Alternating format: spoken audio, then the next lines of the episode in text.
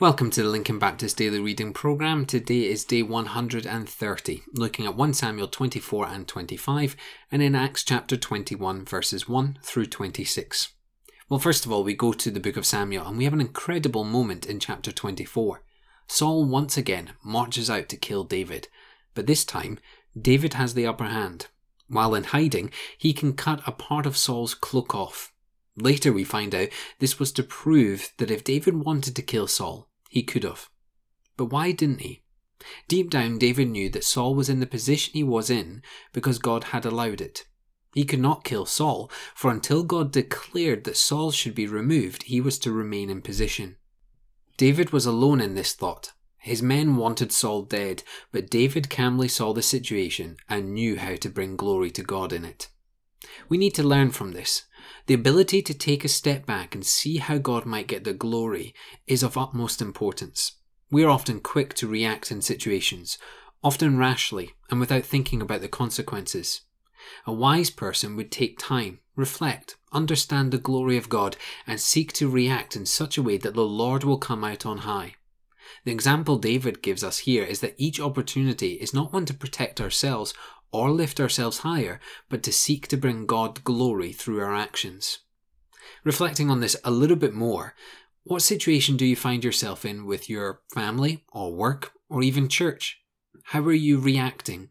Is it driven by what people say, which ultimately means it's driven by personal agenda, or are your reactions considering the glory of God and the bigger picture? I would encourage each of us to draw close to Jesus in each moment, situation, and circumstance. What would make Jesus look good rather than you? What would lift Jesus up rather than you? What would make the Word of God be the standard of truth rather than people's opinion? Clearly, we have much to learn in how we respond to life, but we have the example of David in chapter twenty-four to help us. Let's continue in our study looking at the book of Acts. Have you ever been faced with opposition for a decision or a plan, but knew deep down that it was what the Lord wills? While Paul's aim was to go to Jerusalem, he felt quite strongly that this was the will of God.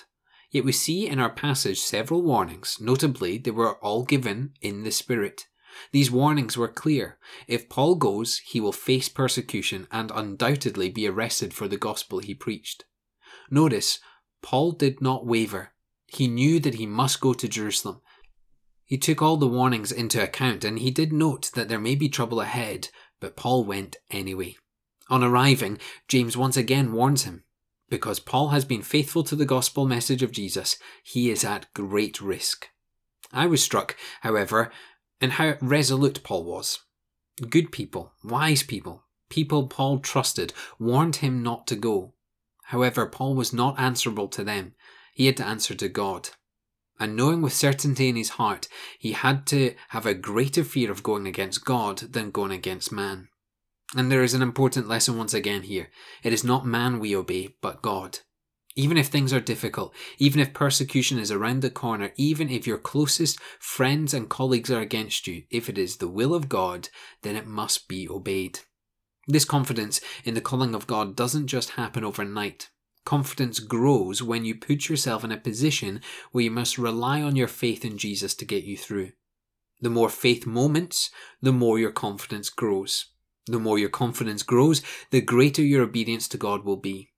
It is not that the warnings were wrong, rather they carry less weight than the calling of God himself. So make sure this week that you are listening to God and his calling and are resolute in your following of it. Let's pray together. Father, we do thank you for the example of David here that shows that it is the will of God, it is the glory of God we seek. Father, we thank you for the example of Paul, resolutely holding on to the will of God and the glory of God. And Father, we pray that today, this week, this month, this year, we would be Christians that are faithful to the glory and the will of God, that we would fear God more than man, that we would obey God rather than man, and that ultimately by the end of it, the kingdom of God would expand in all glory, honour and praise. And so we pray this in the name of Jesus. Amen.